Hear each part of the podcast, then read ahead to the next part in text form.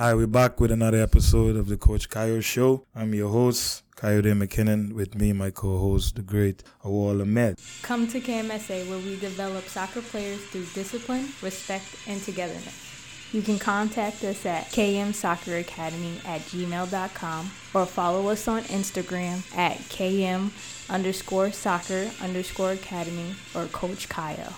We're going to be discussing how the ages and stages um, of players between 12 and 13, how it affect their learning curve, and why is it important for coaches to understand um, this very important topic. Um, so to speak on that a bit or in depth, we have an educator, a mentor in in our podcast. Her name is Miss Julia. Uh, for all you listening out there, you might know the name. So if you hear the voice and you understand, pay keen attention because it's going to be a very educating and a very informative show um, today that will help our young people who are aspiring to be great to understand that life off the field is just as important as life on the field. So yeah, I, I firmly believe that there's an importance that we need to to understand between this age, the 12 and 13 players. We're not speaking specifically of boys or girls. We're we're talking about both because we believe outside of other factors, they kind of go through the same thing from a cognitive standpoint and a social standpoint. So to dive a little bit deeper, we want to bring Miss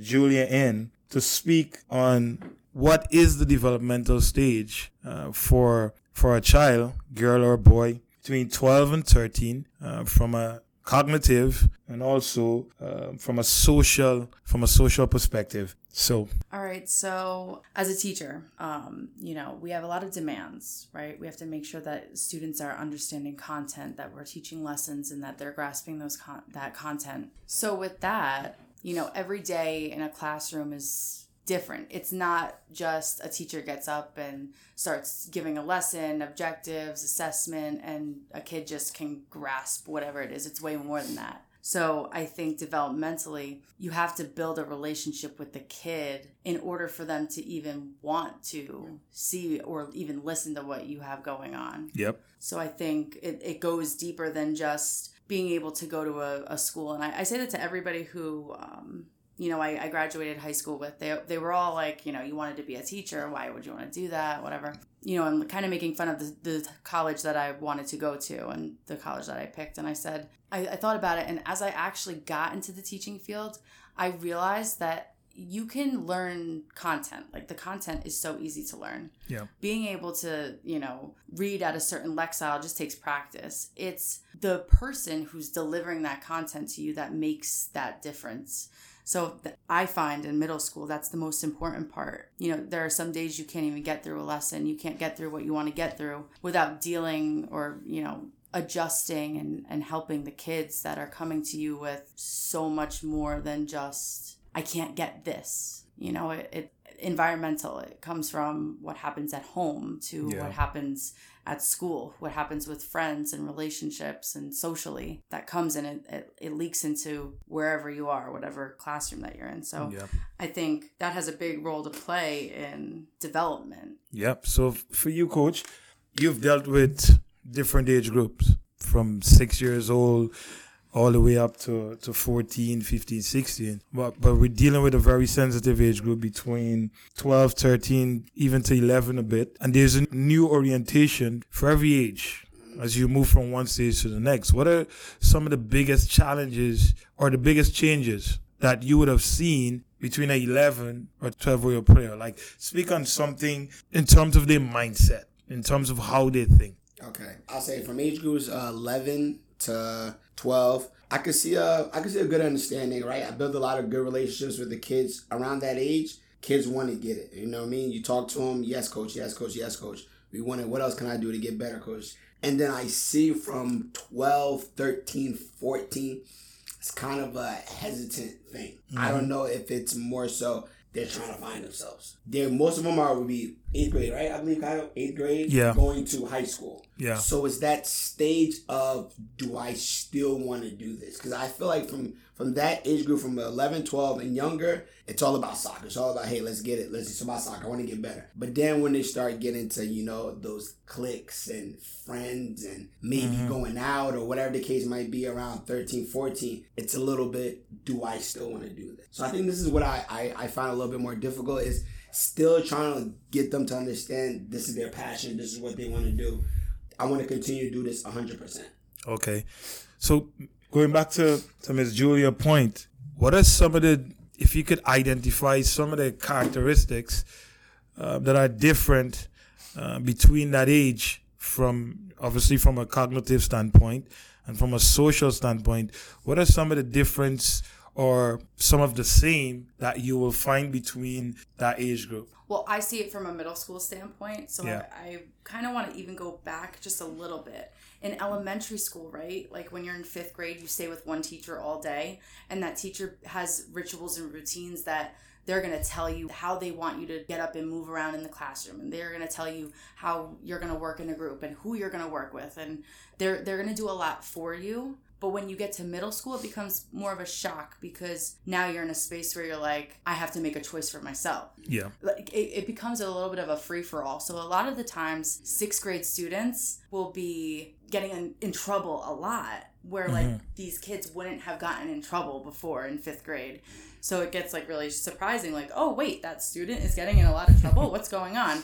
But it's because I think of that lack of conversation and and that lack of you know development. I, I would say to adjusting to self discipline to be able to sit in your seat. Like, you don't have somebody in middle school telling you, this is how you sit in your seat, and this is how you sharpen a pencil, and this is how you're gonna go grab a piece of paper and put it in the bin, put your coat on the coat rack. Like, you don't have that. So, you have a lot of kids that come in and they kind of treat it like their house. They, they treat the mm-hmm. classroom like their house, right? They're gonna like throw their coat, throw their backpack somewhere, and then the teacher will say, well, you should know better. So, I think in that age group, it's a really interesting dynamic to see these kids come from being told, like, this is what you do and this is what you have to do, to then now having to critically think for Yes. themselves. That is the most significant difference that I see from elementary school to middle school. Perfect. So when when we relate it to soccer, what I've found out is the 9-11 very instinctive.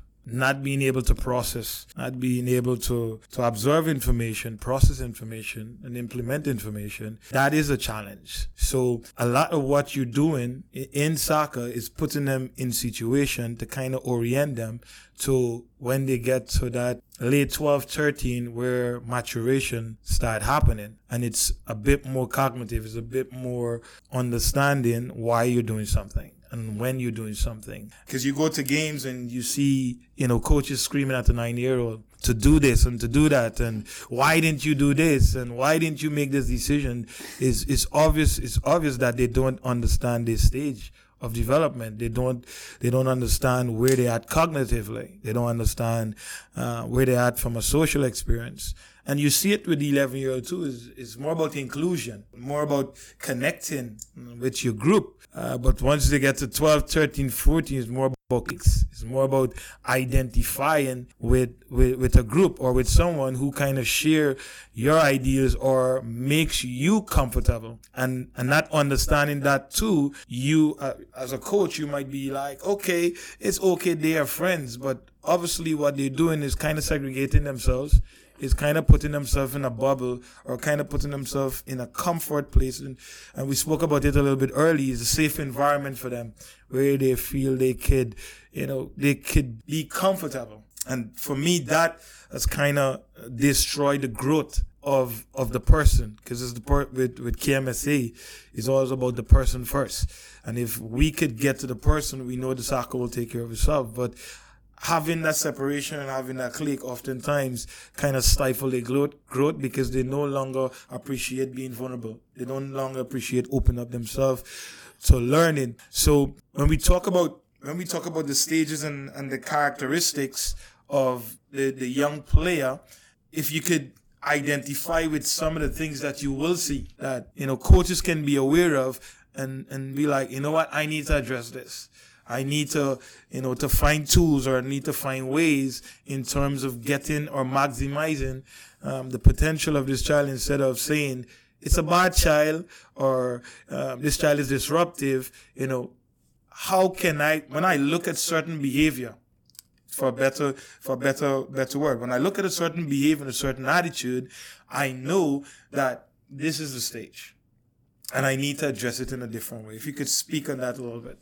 Well, I think a lot of the time in education, and I think this is one mistake that a lot of I, I think any adult that works with children makes is asking a, a child why they did something. Yeah.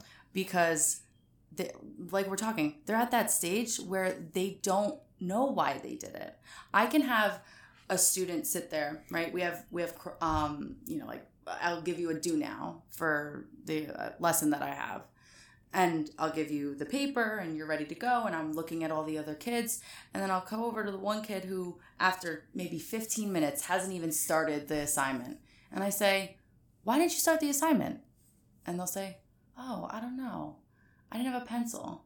Like something so simple that they mm-hmm. could have just done on their own. So for me, when I see a kid, I try to get them to like I try to engage their thinking. Like I'm not going to ask you why because I'm telling you whenever you ask a kid why, they will tell you that they don't know. That yes. is going to be their response. Yes. Or they're going to give you a response that they that you think that that they think you want to hear. Like, okay. all right, coach just asked me why I didn't do this. I'm going to make something up and, and make it sound good, right? and they, they it's because they want to please you, right? And mm-hmm. they get scared and they can't you know, they're they're they don't understand that you would rather honesty than anything else. Yeah. So um, so you're saying it's very important for you know coach mentors uh, to understand this because if they don't, maybe they're walking away with the wrong perspective. Maybe they're walking away not doing what they're supposed to be doing to help this child to really grow and, and to be a very effective human being as they move to the other stages in life. Yeah.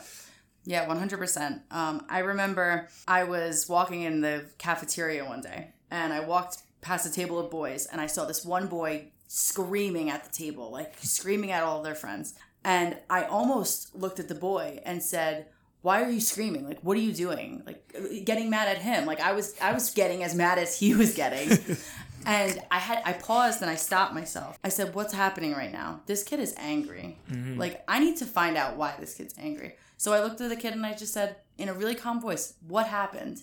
And he told me he said this other kid stole my part of my lunch. And i and then i looked at the other kids and i said who stole the lunch? You know and like something so small yeah. but like as a teacher your gut reaction is to start getting mad at the kid that's screaming. Yeah. Instead of trying to figure out why this kid is screaming, right? Like we want to know why this kid is doing what they're doing, whether it's not talking, whether it's um, screaming, whether it's fighting, whether it's you know throwing their stuff down. You you need to figure out why a kid is behaving that certain way. That's and by me wanting to like knee jerk reaction, start yelling at them. Yeah, that wasn't that's gonna shut them down. That's not gonna make them feel comfortable and safe, like what we're talking about, right? It's not gonna make them feel safe and and tell me what's going on. But by the end of that experience I started yelling at the kids that stole the lunch because yeah. I got upset for the kid.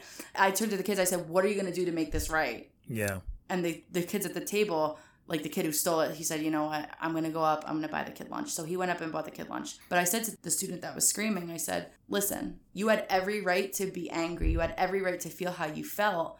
But you did not have every right to behave the way that you did. Mm-hmm. So like having that conversation, like being able to recognize that there's something going on that's upsetting a kid or damaging that comfort and damaging that safety, yeah. being able to recognize that that's occurring and trying to give this the kid the tools to say, all right, how am I going to fix this? What should I do in the future? How can I learn from this moment? Because like I said, if I had went and screamed at that kid, nothing would have been solved. He would have been hungry and I wouldn't have made anything better for that kid. Perfect. Remember you're listening to the Coach Kyle show. I'm your host, Kayode McKinnon with me my co-host, the great Awal Ahmed. Come to KMSA where we develop soccer players through discipline, respect, and togetherness. You can contact us at kmsocceracademy at gmail.com or follow us on Instagram at km underscore soccer underscore academy or Coach Kyle.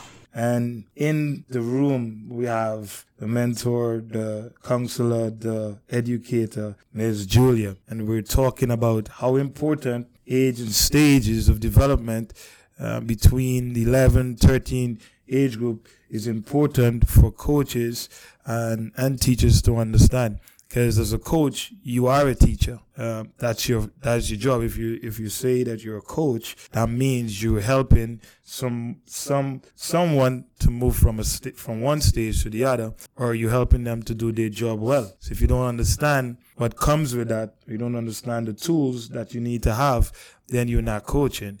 You're just showing up and collect a paycheck so all I want you to jump back in um, and talk about how important it is for parents to understand that the players or the, the child being in an environment with a coach is important. For the parent to, to, to know this is important for my child growth. So I need to understand what this coach understand about the stages of the player's development. I think it's very I think it's very important that the parents understand this because um, again we have a lot of you know communication with the parents. Um, certain kids that I've worked with with their parents saying ah I just I just can't get them to focus or I just can't get them to every time we have to come to practice he's he's he's he's not having things organized or not having things done.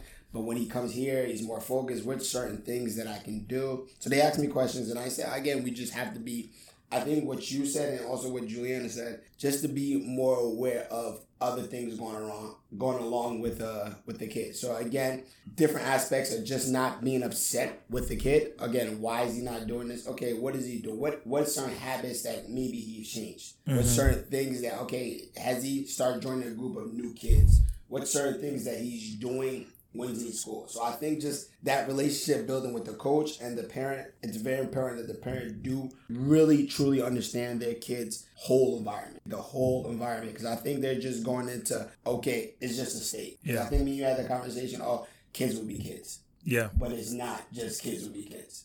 It's really on. It's really understanding. And and to that point, Julia, are we? Must this be determined based on the value of the kind of value that the family carries? What do they value the most? Does that play a major role in how you, as a as a mentor, as a counselor, in, terms of trying to educate and, and bring in this child through? Because if you understand it and you're trying to do something, but the parents don't value that, how difficult that role is to really move that child into a better place. Yeah, I think um, parents and you know educators or coaches, any any person that works with their child, they have to be on the same page and they have to find value in what that individual is doing for their child. Like I see these children more than their parents see them at times, right? Yep. So I know so much about these kids, and I think that's why they always feel really comfortable coming up to me when something's happening. But a kid can see so much value in you, but it there has to be a parent mm-hmm. component of that too.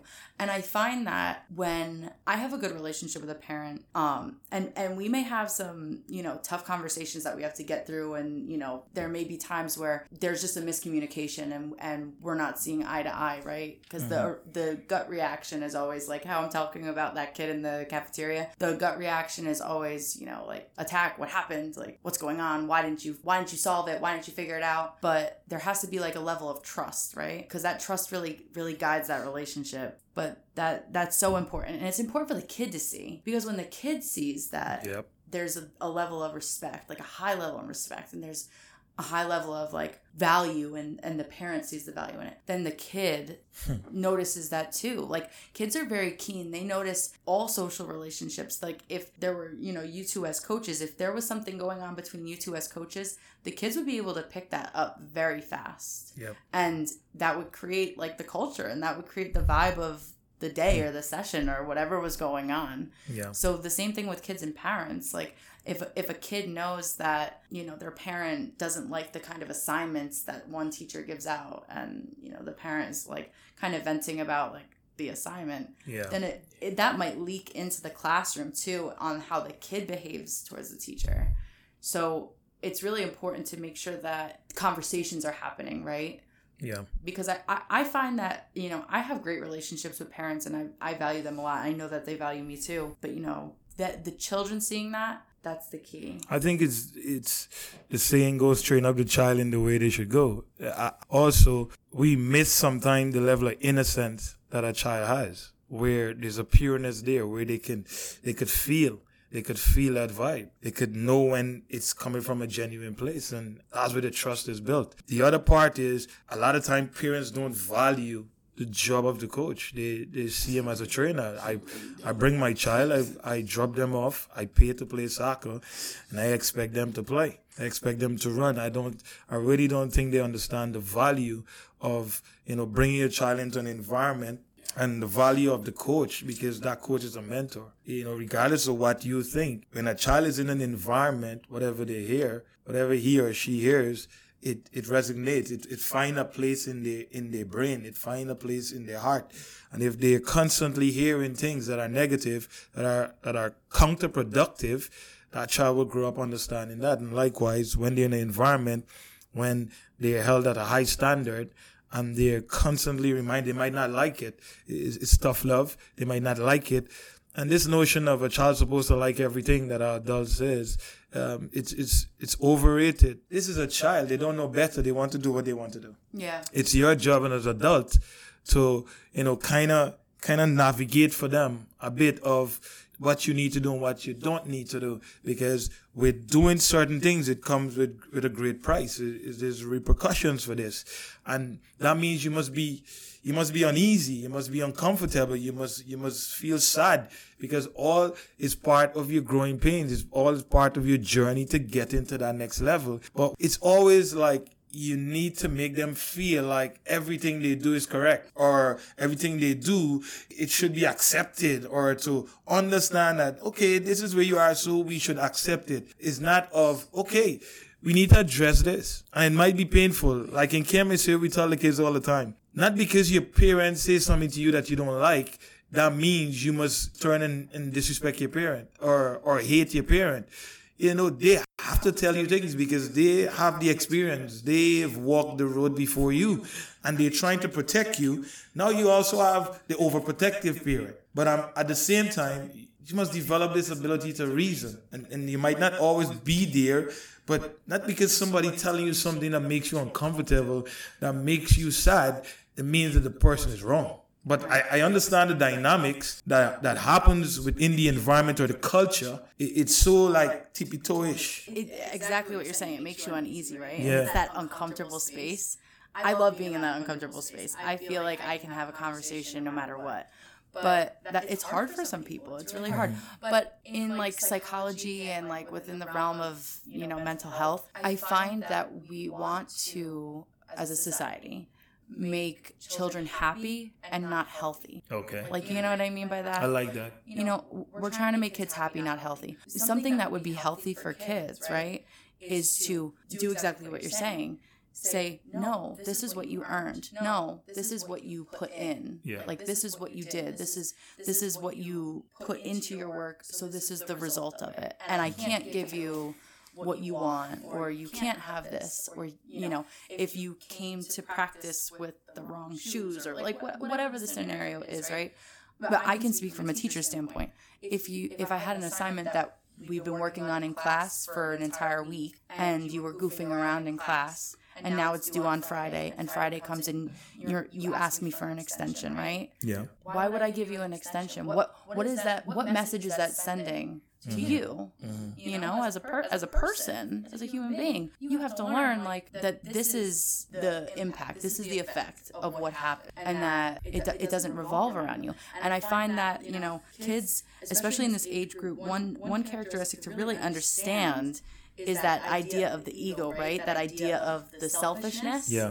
the, s- the students don't see others yet and that and that's normal for that age like that is completely normal for that age but it's through these life lessons and it's through these conversations where that that muscle gets stronger right like our mind is a muscle Yeah. just like you know your legs and your biceps like your mind is a muscle right and your experiences you know that's the practice that you need so like I said, we make kids happy, not healthy. That's why kids, when they get bad grades, they don't know how to cope. They don't know what to do. They're freaking out. And it doesn't matter what you say, like, you know, you had a, a whole week to do this assignment. Where where were you this whole week? What did you put in this whole week that shows me that you earned this? You know, you, you have to fail and you have to fall, but I we don't teach kids how to cope with that and we don't have those conversations like, look, you're not there yet. Th- This takes time, but but we live in this instant gratification place now where if it's not immediate, it's a panic.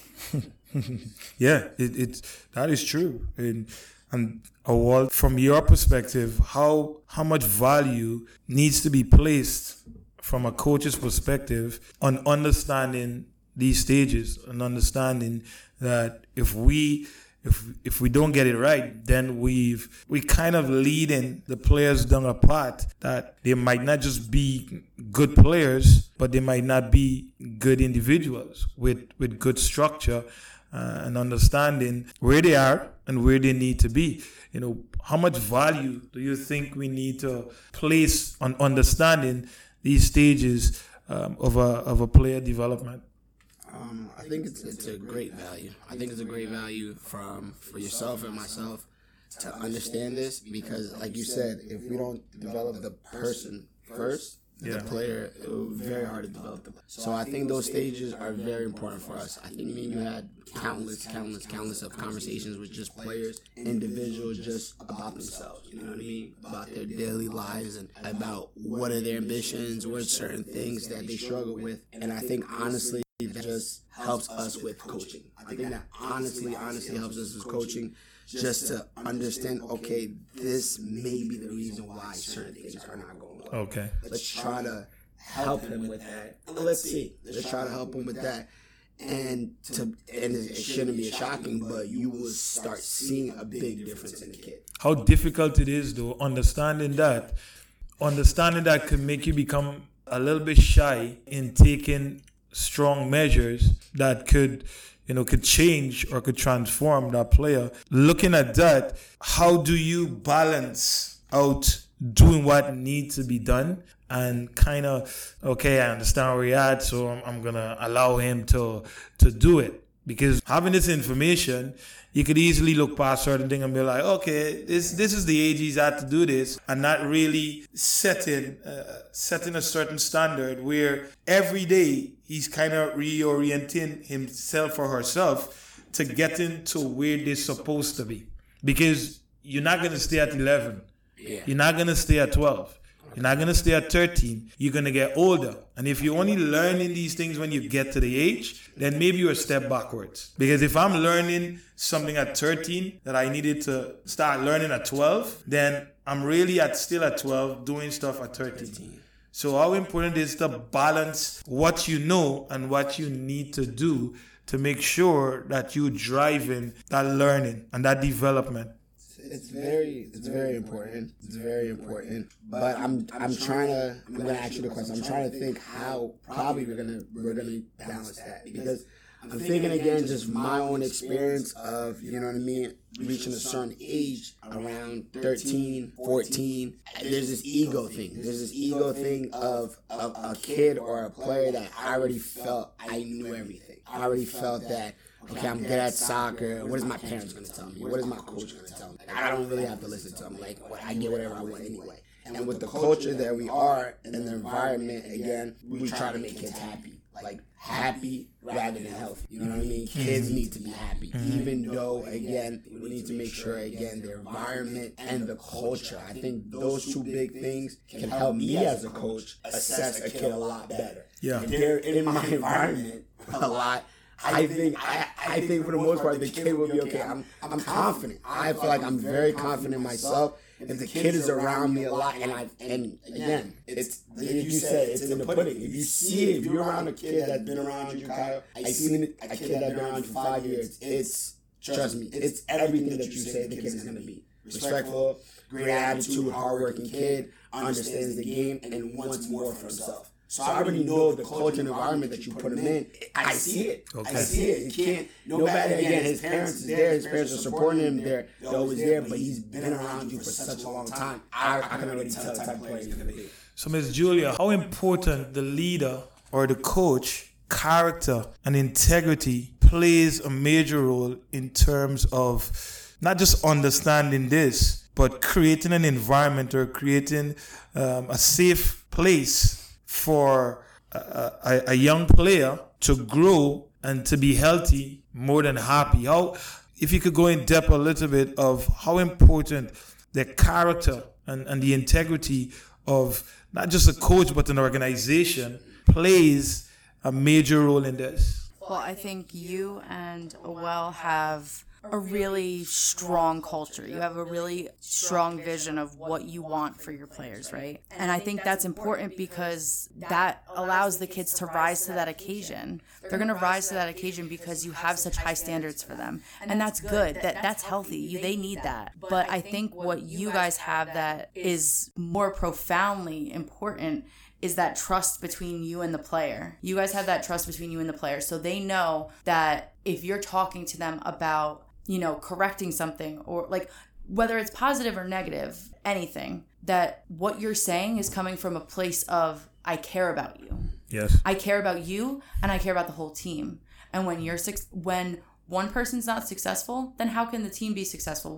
We're all together. And we're talking about this age, right? Where, you know, like like we've been saying, you know, constantly, it's this selfish age. It's an age where you're thinking about yourself, you're not thinking about anyone else, but you guys are creating a space where you have to think about everybody else. Yep. You have to think about every single human being on and off the field because they're important. Mm-hmm. And you give such value and care to every individual kid. So whether or not it's something that they don't like to hear, I think they respect what you say. And I find that a lot in teaching too. Like if I have to break the news to a kid or I have to say something that they don't want to hear, I'll even say, I know that this is something that you don't want to hear, but I care about you so much yes. that you're worth me stopping and mm-hmm. telling you like this is what you need to do and this is what I see in you and this is who you are. And you know, we've been talking about kids like right, like this whole idea of like kids being selfish but also this idea of kids not really showing the emotion, yeah. the right emotion in the moment and we kind of have to guess what that emotion is. That that has to do with you know, having that conversation with the kid too. I know who you are. I know that this is not you. I know that mm-hmm. this behavior does not define you, that this mistake doesn't define you. But what you do moving forward and how you respond to me is really what what's gonna show me who you are and show me your character. Fantastic. Remember you listen to the Coach Kayode show. I'm your host, Kayode McKinnon with me, my co-host the great Awal Ahmed. Come to KMSA where we develop soccer players through discipline, respect, and togetherness. You can contact us at kmsocceracademy at gmail.com or follow us on Instagram at km underscore soccer underscore academy or Coach Kayode.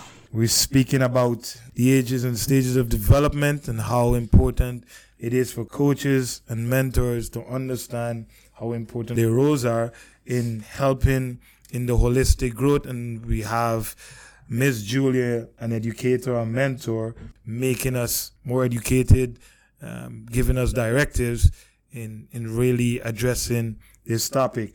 So what I'm hearing a lot of is as a coach, and I always say as a coach and as a mentor because that's what you're doing every day you kind of giving instructions, but also you got to have a listening ear, and you have to you have to really listen deep because listening you find out a lot when you listen. If you always find a way to give an instruction, then you're not really understanding where it's coming from. So you're not really dealing with the problem. All you're doing is finding the answers and not really addressing the problem. So from what I heard, it's very important for the coaches to create a culture.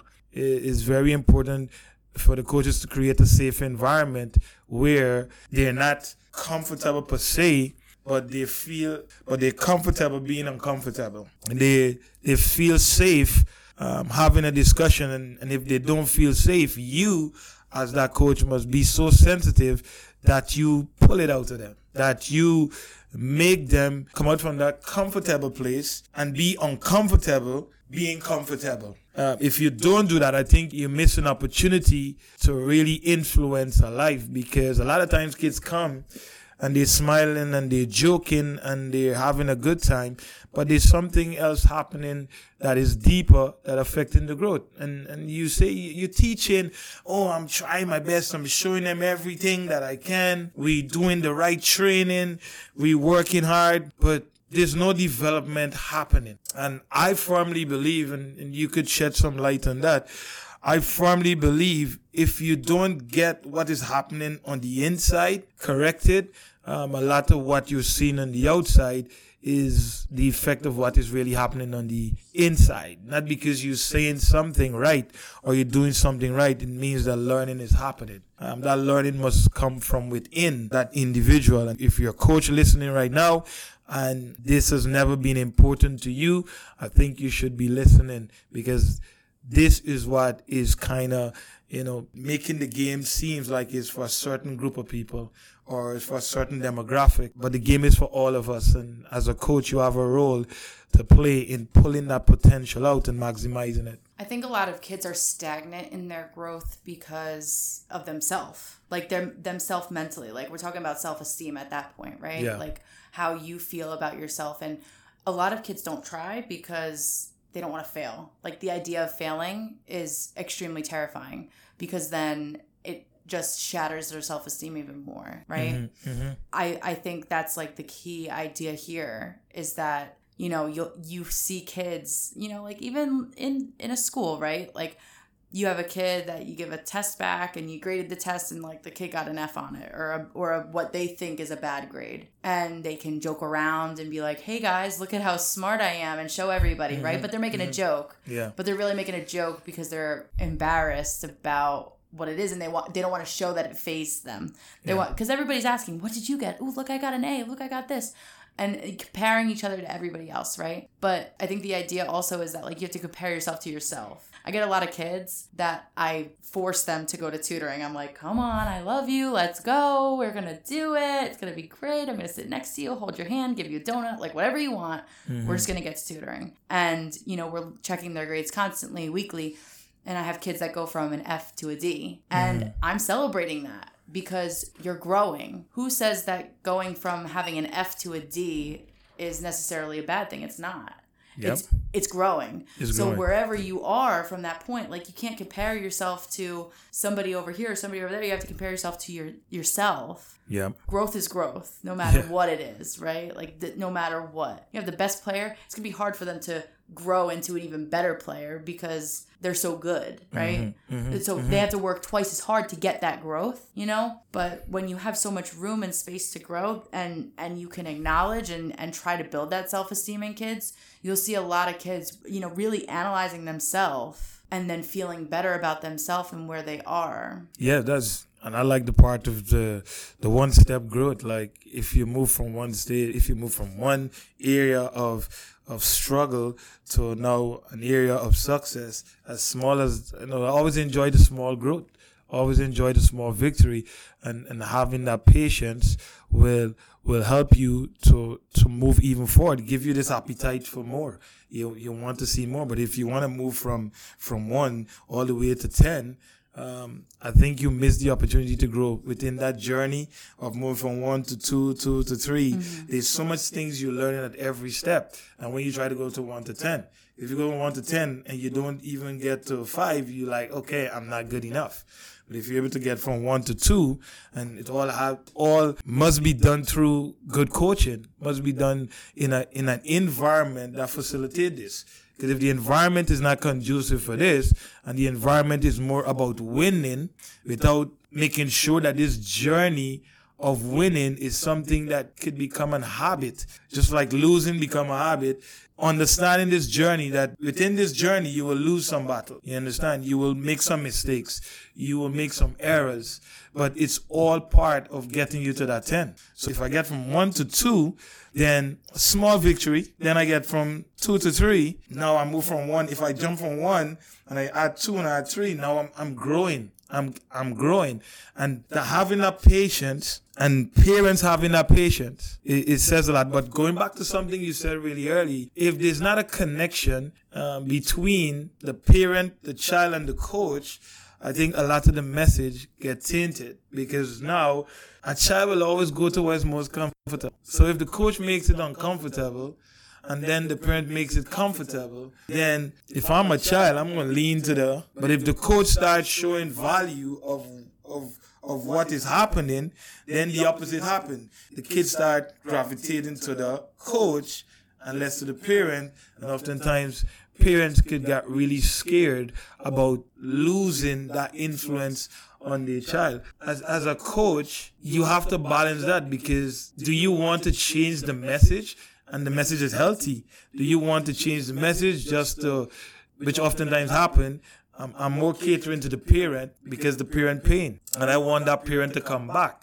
But to the detriment, you know, of the child's growth, of, of the child's development, of the child's well-being. I think oftentimes it happens within within the soccer environment where there's more focus to the parent coming back than the child developing, and I feel like it's it's destroying our youth. I think that that's normal, right? Yeah. Like it's it's extremely normal for a parent and it's very normal for child to have a, a really strong connection with their coach or their teacher or any adult that they have, right? Um and that that's like really hard for parents, I think. Yeah. You know, because that's their baby. Like for some kids, like it's the only child or like the first child or the baby, yeah. like wherever you are in the pecking order of the family, there's some deep emotional connection and and you know emotional upset as a parent to have that child feel maybe more comfortable to go to a coach or to a teacher. And i get that a lot. I get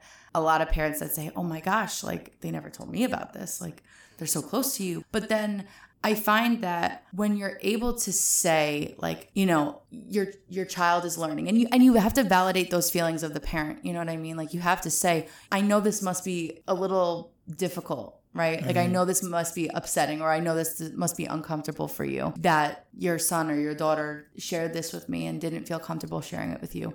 But trying to normalize it and say, this is normal. This is normal for kids. I see these kids more, almost more than their parents do. I see them eight hours a day. So, and truly consistently, there are some kids that sincerely spend eight hours a day with me, and that's okay. Yeah um, you know, depending on the night that they had or the weekend that they had or something that's going on socially or whatever. But to kind of normalize that for parents, like that's normal. That's okay. And and that's good. That's a good thing. Um, you know, they they do there's a study called um, the adverse childhood experience. And and not everybody has an adverse childhood experience. I'm not saying that. But um, you know, if if you look up the questionnaire on like what an adverse childhood experience is, you have to hit like a certain amount of markers and it puts you in a category, right? Of like certain levels of risk. And risk meaning like be- becoming like angry or like risky behavior or like even, I, I hate saying it, but like suicide or like yeah. self harm. Like th- these are real things that happen mm-hmm. in the lives of these kids that is n- not talked about. You know, like they don't they they're not going to come out and say, "Hi, I've been depressed," or "Hi, I've been thinking about harming myself." Like they don't they don't do that. But um, if you look at this study, what they did was they they took middle aged white males. They had them take this questionnaire of like what adverse childhood experiences they went through. And the higher their score, the higher their risk for like all these different health factors, but also like all these different life experiences and, and higher risks for, you know, drug use and, and all that kind of stuff.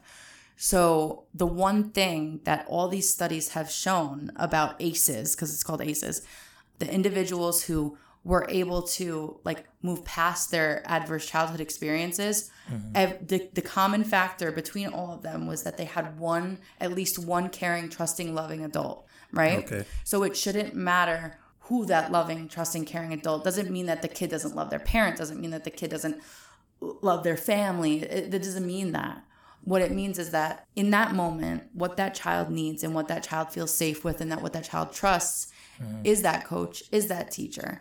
I get a lot of kids that tell me about, you know, abuse and a lot of kids that tell me about, you know, self-harm and things that are going on and, you know, the the one thing you you need to be is just there. So coaches listening out there, we talking all things soccer, um, but this is important. You know, you're not just you're not just coaching a game you coaching lives and your space could be a safe space. It could be a place where, you know, they find refuge, you know, they find strength. Um, and oftentimes we take it for granted. And, and, and also to, to the parents, you know, the environment in which you place your child, it's more than winning a league. It's, it's more than winning a tournament. It's, it's more than, and being the number one, um, team in the state. It's about your child. It's about where will your child be at 19, uh, at 18, at 20, at 25, at 40, you know, where will your child be? And that, if that is, is not something to pause and, and sit up straight and be like, I need to re, um, readjust or reassess my thinking or, or my approach um, to soccer, then we're gonna have more we're gonna have more issues than we have more victories. So, I'll bring this down a little bit for me in, in, in terms of how should coaches, with all this information, a whole lot of information, um, very good information, very informative. You know, what should coaches uh, be thinking about um, to really provide a healthy environment so that not just improving soccer, but really having the appetite and the love to see that young people are doing more than awesome uh, within their lives. What are some of the things you, you think that they first need to address? Because they're the leaders. We could talk about the players, we could talk about what they need to do, but it starts with it starts with the leader. Okay. Yeah. Anything that starts with a leader, it's it has a lot to do with reflection. For me, also we and you do it a lot. Self reflection. You know what I mean? After either after a day, it doesn't have to be a practice, but what did you do for yourself that you need to work on and you can get better at? Because if I'm better, obviously my kids will benefit from it. So I think just reflecting on myself, making sure I'm in a healthy space, making sure I'm doing all the right things possible, making sure I'm in the right mindset so my kids can benefit from it. So I Yeah. think just reflecting on myself. And then obviously just the education part, you know what I mean? Educating myself into my craft, you know, and making sure I understand all the different aspects of what I want to do for these kids. And also being more aware. I think again we get into the mindset of and again, we I've done it myself, just being competitive, just want to win, want to win, want to win. But I'm not understanding again. I put a lot of kids through a lot of things, you know what I mean, especially with the training, whatever the case might be. But understanding the player, understanding the kid, making sure again is he in the right mindset to do what I'm asking him to do on the field. Mm-hmm. Is he in the right space? Is he healthy? Is he eating well? Is he is he reflecting himself? Yeah. So again, with myself reflecting and then understanding, hey, I understand what you're going through. I'm here for you. I'm here for you. It's not just soccer. Just remember that. It's not just soccer. I'm always be here for you and understand you have a safe space to go to if you need anything. Yeah. So, with some final words, wh- what are you saying to to coaches slash mentors, leaders? What would be your your advice um, in terms of them looking forward? What is im- what is important? I think being authentic and being yourself is extremely important. Um, children can sniff a liar so fast. You have to be yourself, and that's okay. If a kid doesn't want to be on a team or whatever, that like that's okay. But you have to be yourself because that's where you're going to develop trust and time. Um, you know, there are some days where I I can stay till seven at night at the school with a kid in the cafeteria, you know, with like a group of kids or or or whatever the case may be because they're sorting through a social issue or there's something going on and I have to be there. So just, you know, be genuine, give your time, you know, and look around and and see who you surround yourself with, right? And keep putting yourself in a space where you're surrounding yourself with people who want that message too or have the same message as you because you are the company you keep you know and the and the kids know that they they can sense it so like i said be yourself and give give time you know the these the same amount of time that you ask the kids like you know like you you said you can't jump from one to 10, right? You have to go Yeah. to two, three, four, like every number in between, right? Same thing with the kids. Like, we can't expect them to jump to 10 in different aspects, not just soccer. Yeah. Like, you know, emotionally too. Like, they're going to get there. The more authentic you are, the more you keep speaking to them. Um, keep challenging their thoughts and challenging your own thoughts too. Because even as a teacher, I'm not right all the time. Yes. And I can admit that. And I'm like the one teacher that if I mess up on something, I go up to the kid the next day and I say, "Look, I don't I don't know what you have to say about this topic right now, but I need to apologize for myself and I need to speak my own truth." Okay. So, Perfect. Yeah. So, um, being in a being in a good soccer environment is not always about establishment. It's not always about numbers and how big um, the program is, but it's you know the substance. It's is what you know how this how will this program or how will this environment move my child forward in a positive way, and I think that is first and foremost that remember every time your child step out the door they're learning something that will better their lives or will destroy their lives. And and if that is not something to make you pause and cause you to stop and think, then you need to reassess yourself to, for coaches. Like was said, you need to be authentic. You need to be honest. You need to be somebody with integrity. You need to care about the child before you care about the player. I think your actions send a message, right? Yes. Like your all of your actions, all of your words send a message. Yes. Um, whether it's your intended message or not, but you have to always be mindful of the message that you're sending to kids and parents and yourself and your family. Your your actions send a message.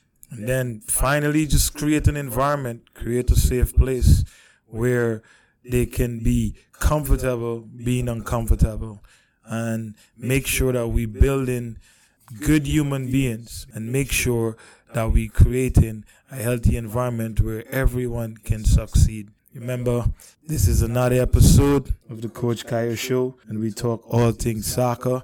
Come to KMSA where we develop soccer players through discipline, respect, and togetherness. You can contact us at kmsocceracademy at gmail.com or follow us on Instagram at km underscore soccer underscore academy or Coach Kayode. Until the next episode, be safe, be healthy, and keep pushing forward.